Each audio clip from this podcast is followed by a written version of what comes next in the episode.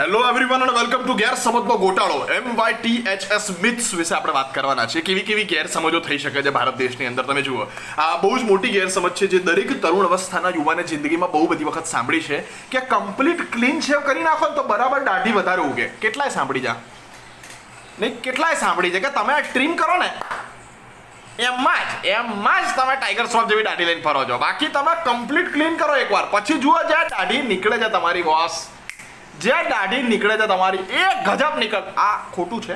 ગૂગલે પણ એવું કીધું છે અને સાયન્ટિફિક રીતે પણ આનું એવું તારણ નીકાળવામાં આવ્યું છે કે તમે દાઢીને ટ્રીમ કરો કે દાઢીને કમ્પ્લીટ શેવ કરો, એનાથી વાળનું જે અંદરથી નીકળવાનું મૂડ હશે એનું એ જ રહેવાનું છે.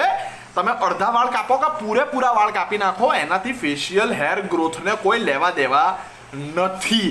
એટલે દાઢી આખી આખી ઘસી નાખો કે ટ્રીમર ફેરવો, વાળ જે ઉગવાના છે એ જ ઉગશે. એટલે ઘણા બધાના પ્રોબ્લેમ હોય છે. મારે જ આ મૂછમાં જોવા જાઓ, અહીં ક્યાં હું શેવ કરવા જાઉં, ક્યાં ટ્રીમ કરવા જાઉં, મને કહો. એટલે મારે આ શું દરવાજા બનાવેલો છે પ્રોપર મેં કે અહીંયા વળા અહીં રહે, અહીંયા વળા અહીં રહે, વચ્ચે ગેપ છે. પણ આ બધું હોય એવું હોય. હવે મેં છે ને ગૂગલ કર્યું બીજી એક વસ્તુ કે ધારી લો કે શેવિંગ કરવાથી ફેશિયલ હેરનો ગ્રોથ વધતો નથી, તો પછી આ માન્યતા આવી ક્યાંથી? લાઈક જે પહેલો માણસ હશે એણે બીજા માણસને કીધું હશે, તો લોકોએ બિલીવ કઈ રીતે કરી લીધું? તો એણે બહુ સરસ રીઝન આપ્યું મને ગૂગલે, બહુ જ સરસ રીઝન આપ્યું. એ કે શું છે ખબર છે, તમે ક્લીન શેવ કરો ને એટલે પછી જે નાના નાના વાળ બી ઉગે ને એ દેખાય, નોટિસ થાય.